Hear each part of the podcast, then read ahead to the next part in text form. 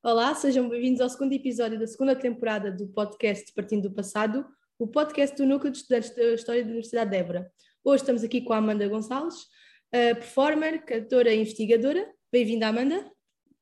Obrigada. Obrigada, Felipa, pelo, pelo convite aí. É uma honra poder falar um pouquinho do trabalho aqui com vocês. Acho que a melhor forma de começarmos é mesmo a Amanda começar a falar do seu processo criativo e de tudo o que já lhe aconteceu, até porque tanto eu como a Filipa já lemos o seu trabalho e tem realmente muita coisa para conversar connosco, portanto, sendo assim, esteja à vontade e comece por onde achar melhor, Amanda. Certo. É, bom, meu trabalho ele se chama Sacro e é um trabalho que se desdobrou em EP e espetáculo que circulou esse ano em Portugal. É, e para sempre para contar como é que começou esse processo de criação, eu volto um pouquinho no tempo, né? Dos 8 aos 18, 19 anos de idade, mais ou menos, eu participava de um caminho de iniciação cristã, que se chama Caminho Neocatecumenal, que foi criado na Espanha.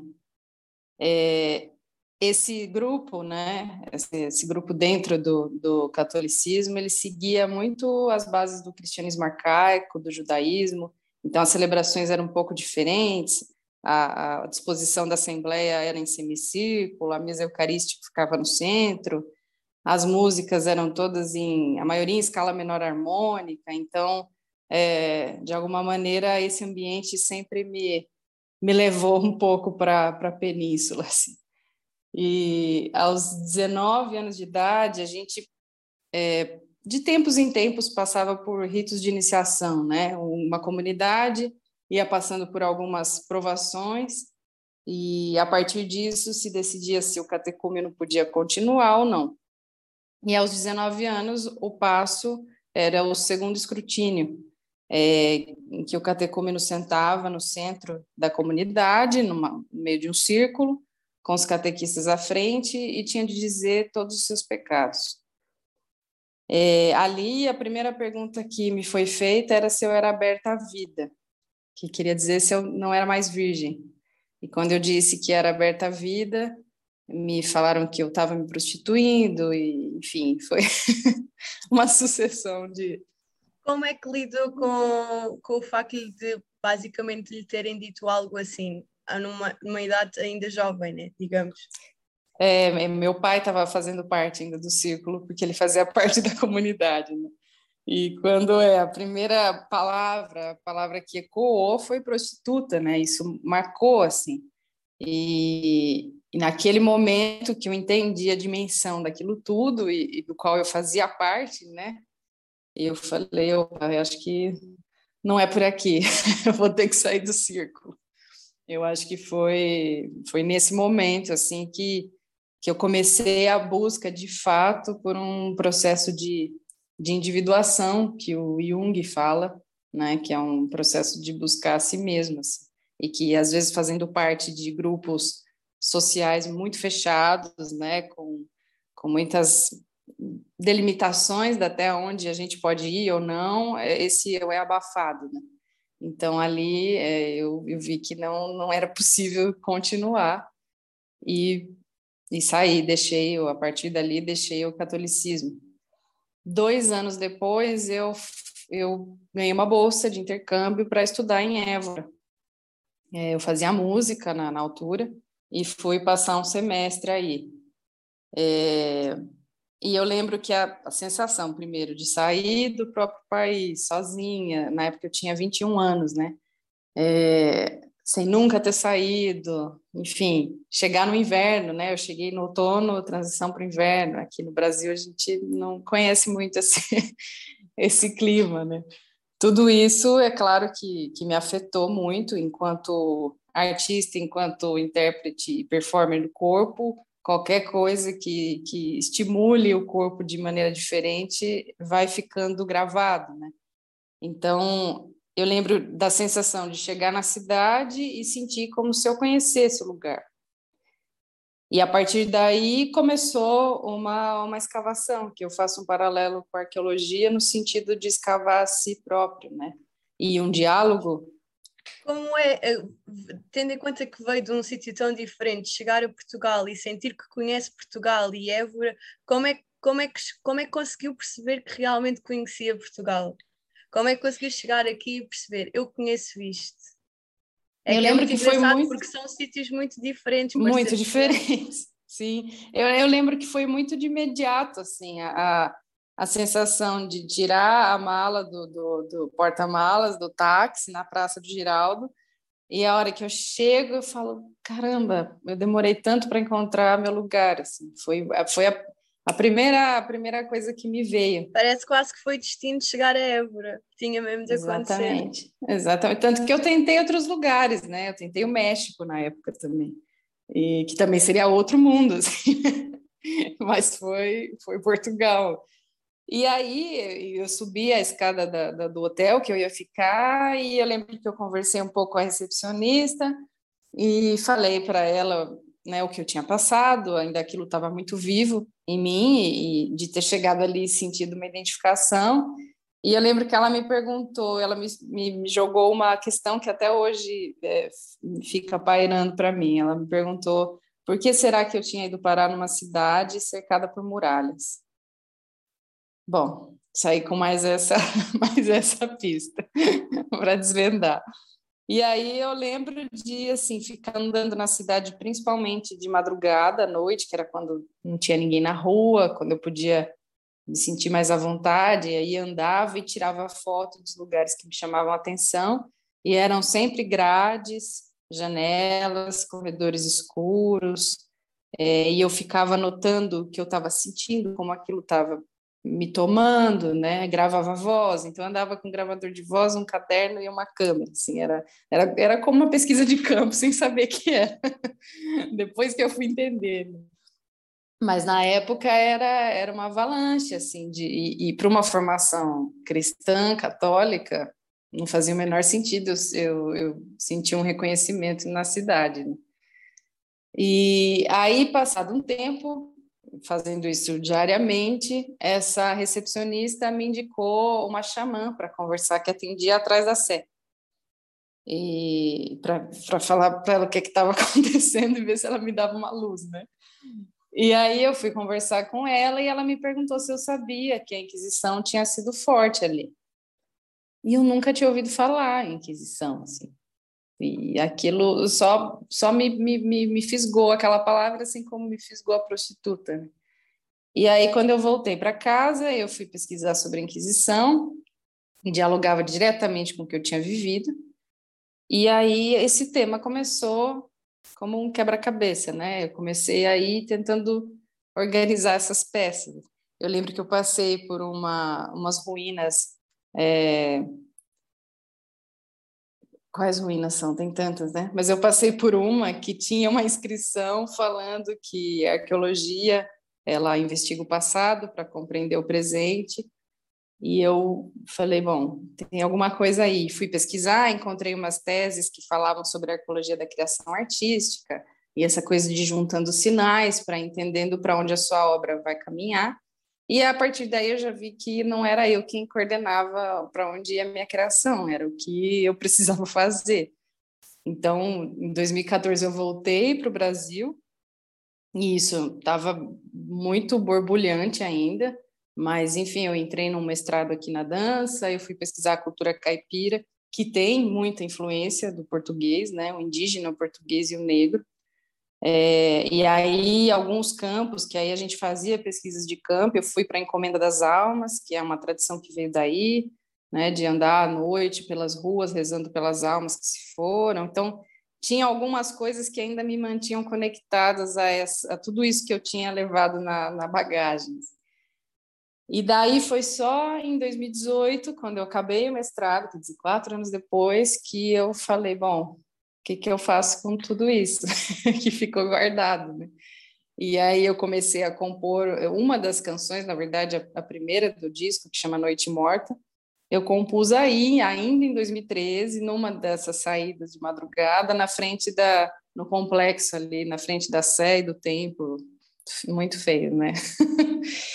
E, e essa veio, veio ali a letra, a melodia, e depois, quando eu comecei a compor as outras músicas, é, o EP foi se formando, eu me juntei a um arranjador que foi fazendo. Eu levava para ele para a gente fazer os arranjos das canções, imagens da cidade, então foi muito pautado mesmo na cidade, é, e as sensações que eu tinha aí, e a temática da Inquisição, e um pouco também a figura da bruxa, e a bruxa de Évora, quem que é essa figura é, que universo é esse, né? E a morte, enfim, eram, eram temas o obscuro, o submundo, as sombras, as sombras é, do é. eu também, do indivíduo.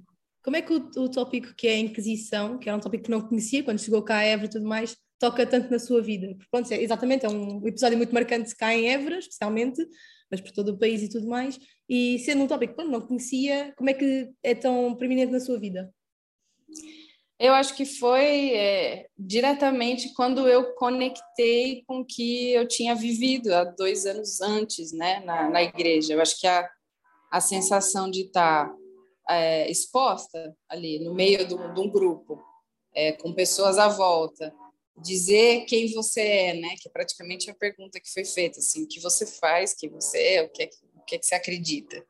E ser condenada por isso é, para uma menina de 19 anos foi, foi um tanto demais, assim. E aí, quando eu vi é, o quanto a Inquisição foi presente na cidade e o quanto esses, essas imagens que eu ficava colecionando, que eram grades, celas, né, janelas, corredores escuros, também dialogavam com esse tema da prisão, né, do, do ter que se esconder, eu falei, bom, é por aqui, assim. E, e aí depois, um tempo depois, em 2019, eu fui para a Itália é, em busca da minha cidadania por sangue.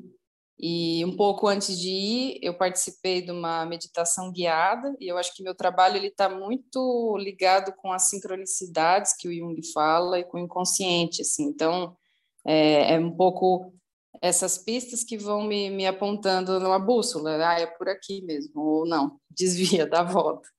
Então, essa, nessa meditação, a gente era indicado a contactar os ancestrais e, e, e era conduzido até visualizar um mar de sangue. Daí para frente, deixar vir as imagens que quisesse. E aí eu vi muita gente tinha um casal, um homem e uma mulher mais velhos, que me entregavam uma chave.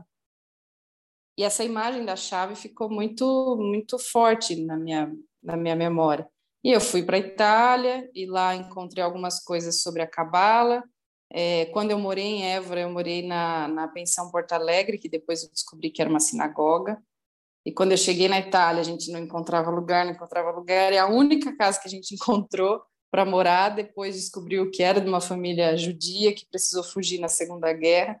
Então eu falei, tá, por aí. Então, vamos ver o que, que tem aí. Então, comecei a estudar um pouco sobre a Cabala, e aí depois a gente desceu é, para a Península e foi para Portugal e Espanha de novo, e em Sevilha, quando eu estava andando na cidade, eu encontrei um anúncio do Museu da Cultura Judaico-Sefardita. E aí, quando eu fui no museu, eu cheguei e tinham muitas chaves. E aí a recepcionista de novo, né, perguntei o que, que eram aquelas chaves, ela me levou para uma, uma sala com muitas chaves penduradas e me disse que a chave eram quando os judeus trancavam as portas da casa e fugiam da Inquisição na esperança de voltar e não voltavam. Então foi mais um, tá, é por aqui. O seu trabalho achei espetacular eh, essa informação porque era uma coisa que eu desconhecia sobre a parte da Inquisição e achei bastante curioso essa esperança de voltar e guardarem a chave das casas. Então tinha um elemento a mais também, né, que era o, o, o desejo, a esperança de sobreviver, né, a esperança de retornar para um lugar em que pertencesse e essa sensação de pertencimento que eu sentia aí na cidade, né, e que eu e que eu senti o oposto, que acho que foi tão impactante também nesse episódio na igreja, que foi esse tirar de mim a sensação de, de fazer parte, né, aqui Sim, cai fora, não. A comparação da Inquisição ao que tinha passado aos 18, 19 anos. Sim. Sim, sim. E, e, e, é, e é engraçado, se a gente vai abrindo o leque e fala de pertencimento, a gente fala de migração, enfim, a coisa vai crescendo, né? Mas foi daí de Sevilha, eu estava buscando um, um cabalista e me indicaram um que atendia em Barcelona, que é um pesquisador famoso sobre a cabala e tudo mais, e eu estaria em Barcelona no dia seguinte, porque meu, meu namorado tinha um show lá. E quando eu cheguei em Barcelona e fui encontrá-lo, ele me disse que ele tinha sido professor de cabala do criador do caminho neocatecumenal. e, e, me disse que, e, e me falou, né, é, que bom, você não podia passar a vida inteira sendo catecúmena. Seja bem-vinda, minha irmã judia. Isso parece que fechou um, um, um, círculo, assim, é como se tivesse que foram anos, né, de 2008, 2009 até 2019, né, fazendo, tentando seguir essas essas pistas, assim. E meu trabalho sempre teve muito fundamentado em Évora, porque foi aí que essa, esse tema da Inquisição me inundou, foi aí que eu comecei a entender que para a criação, ao meu ver, tinha um, um quebra-cabeça e, e, não é o artista que escolhe o que vai fazer. E aí foi em 2019 voltei, lancei o, o EP e a intenção era estrear em 2020, mas não foi possível por conta da pandemia. Em 2021 a, a primeira apresentação foi feita em Évora, no, no Artes à Rua. Em Évora foi na Praça do Giraldo, na frente da Sé, depois fui para o norte também, para Lisboa, para depois para a região das aldeias históricas. Foram quase 20 apresentações em, em poucos meses, uns dois, três meses aí. E fazer isso em Portugal, daí sim, levando como um ato político também, é, relembrar essas tantas vidas que foram ceifadas pela perseguição do, do eu, né, do, de quem eu quem eu sou, né? Eu sou aquilo que sou. É, foi muito, foi, está sendo, né? Espero que continue muito potente, assim. Eu acho que parece um tema muito antigo, né? A Inquisição e que não faz mais sentido falar disso, mas temos aí todas as, as repressões que ainda insistem, né? Em continuar aqui no Brasil a gente está vivendo isso muito, muito forte e, e enfim isso dialoga com não é só a Inquisição, mas a Inquisição, o nazismo, as ditaduras, é, eu acho que é, é sobre isso. Ainda partes muito presentes na atualidade de, de, hoje, algumas eh, ideologias de Inquisição ainda estão muito presentes, e eu acho muito, muito engraçado o facto de você fazer sempre uma ligação entre aquilo por onde passou, aquilo que viu e aprendeu, e transmitir isso através da música, em vez de por uma escrita intensa, um documento, um artigo, você transmite isso pela música. A música teve sempre presente em si e a forma de transmitir tudo aquilo que sente em si, aquilo que aprendeu, sempre fez parte de si transmitir isso através da música. É o que faz mais sentido para si. É, então, na verdade, desde, desde criança tinha aquela coisa, o que é que você quer ser quando crescer, né? E sempre foi cantora, né? Então, quando eu entrei na graduação na Unicamp em música, foi em canto, e apesar da, da, de transitar sempre pelas artes da cena, o teatro e a dança, e o espetáculo traz bastante esse lugar, esse entremeio, né, que é difícil eu classificar, é um espetáculo de música, é teatro, o que, que é? Eu acho que o fazer vocal, é, ele está atrelado ao corpo, e está atrelado ao movimento, e assim, quando a gente está em cena, todas as artes se juntam, se eu trago o movimento e a cena, o teatro e a dança estão aí também. E mas a, o canto, né, e a música, sim, é um eu acho que é um, é um lugar do abstrato também, né? Quando claro que quando a gente traz canção, é isso fica um pouco mais literal assim, mas quando a gente foi costurar os arranjos e desenhar isso tudo, era por sensação, né? O que que a gente quer passar? Tá, tem um quarteto de corda, e vamos pegar mais alguns instrumentos, mas olha, o arranjador nunca tinha ido para Évora, então como é que eu descrevo e mostro imagem e falo o que é que eu senti, como é que a gente constrói a partir disso? Então eu acho que a Inquisição é a pedra fundamental, mas através da, da arte, né, que não o artigo ou o livro é, ainda, é, isso se abre para como o espectador vai receber, que pode ser a morte, pode ser o, o, incômodo, né? Porque o, figurino ele também foi construído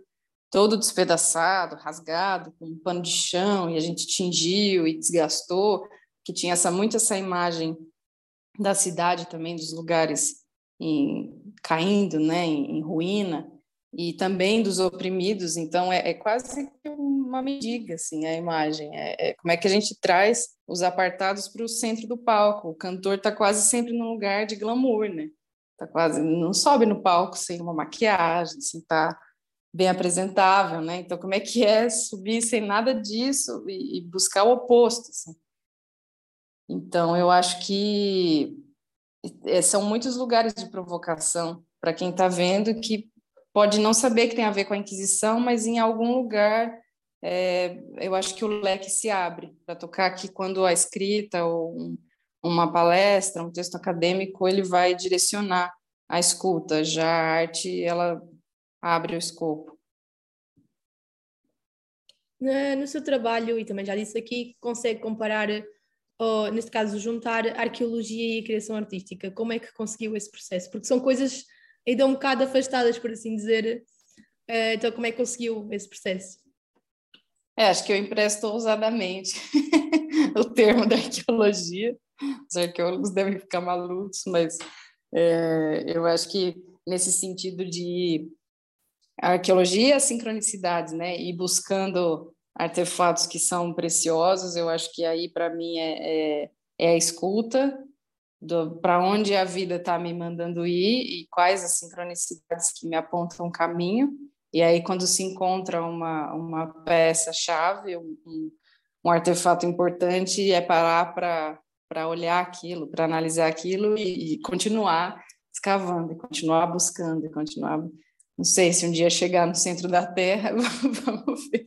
Mas acho que essa, o paralelo é, é uma escavação em, em si mesmo, e eu acho que é, eu não gosto muito da ideia de ficar só na minha história também. Eu acho que é, não, não é só a, o, artista pode fazer isso, tem muitos trabalhos assim, que ele se baseia nas memórias pessoais mas eu acho que a grande coisa foi quando encontrei um, um, um diálogo com a memória do lugar, com a história da humanidade, e aí fazer essa ponte. Então, quando eu estou em cena, não estou falando sobre a Amanda. A Amanda passou por aquilo e encontrou uma ressonância num tema histórico, mas a minha, o meu intuito é, é expandir esse, esse discurso.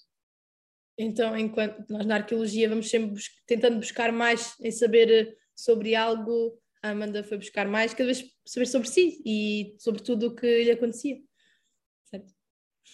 Certo?